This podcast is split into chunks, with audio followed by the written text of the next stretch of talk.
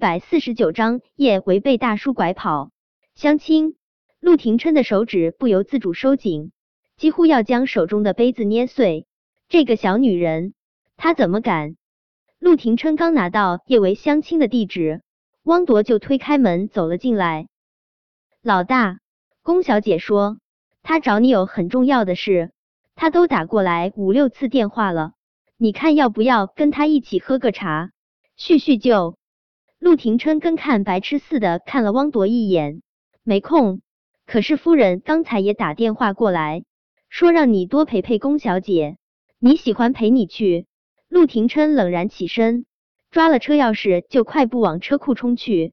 搞笑，他老婆就要被人拐跑了，他现在哪还有什么心情跟别的女人喝茶聊天？叶维进咖啡厅之前就已经收到了乔峰的短信。他说他已经过来了，就在东边靠窗的位置。叶维看到咖啡厅东面坐着一位年轻的男士，他抬起脚就往那张桌子旁边走去。还没坐下，那位年轻男士身后桌子上的男人就用力冲着他挥手：“叶维叶小姐是吧？很荣幸见到你，我是乔峰。”乔峰，风华正茂、意气风发的乔峰，三十岁出头的乔峰。怎么会看上去像五十多岁，还这么挫？叶维不敢置信的看着地中海啤酒肚的男人，还有他的小短腿，身高差不多一米七，一米五也算是差不多一米七。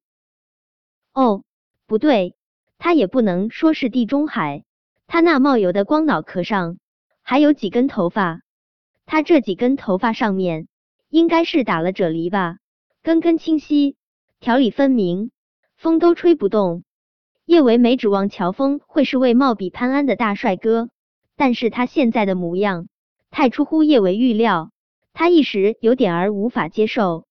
但是出于礼貌，叶维还是对着他点了点头，在他面前坐了下来。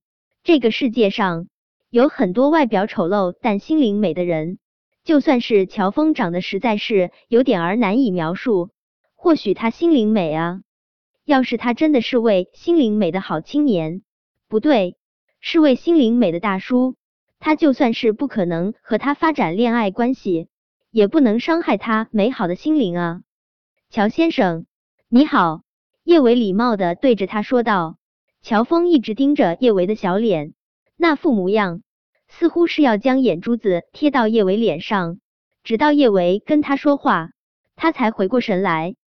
他笑眯眯的看着叶维，叶小姐，你真人比照片中长得更好看。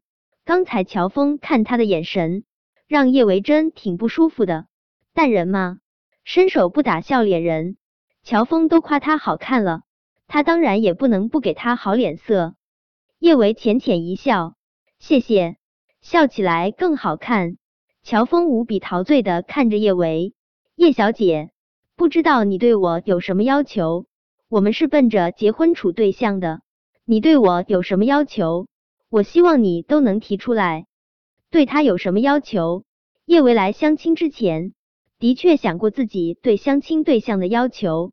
他希望对方能够对小宝和小贝好，他还希望对方能够与他真诚相待。但是现在看着乔峰笑的都有点儿发颤的厚嘴唇，以及。他唇角不知道什么时候流出来的透明液体，他还真对他提不出要求。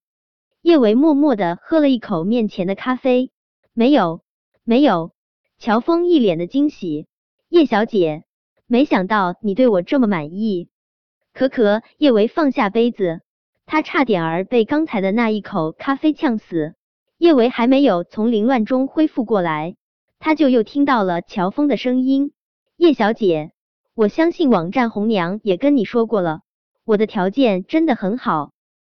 其实很多女孩子都想跟我交往，但是我眼光高，我把他们都拒绝了。很多女孩子想要跟他交往，他拒绝了。叶维继续咳嗽，他看了一眼乔峰满嘴的大黄牙，以及不停喷出的唾沫星子，他咳得喘不过气来。哪个女孩口味这么重啊？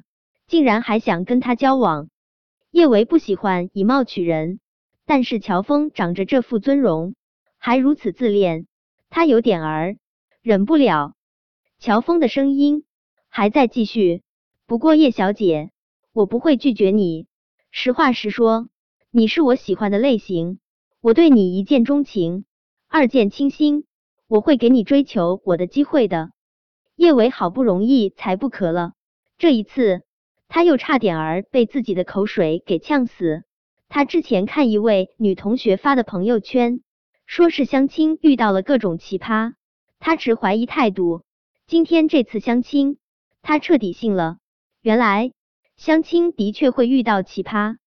叶伟想要告诉乔峰，他想多了，他真的不需要他给他追求他的机会。但是他呛得太难受了，一时说不出话来。乔峰见叶维不说话，他以为。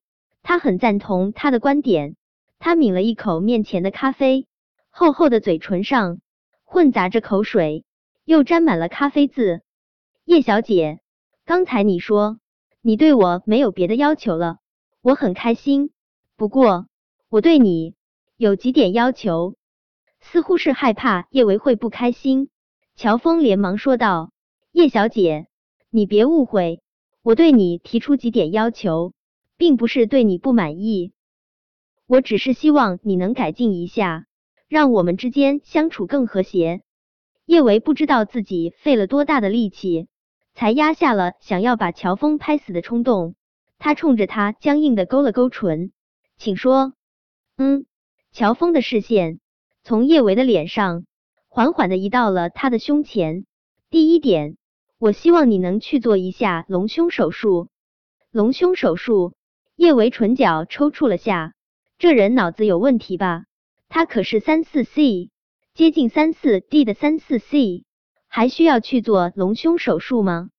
哦，叶小姐，我绝对不是嫌弃你胸小，我只是觉得你胸要是更大一点儿，我们会更相爱。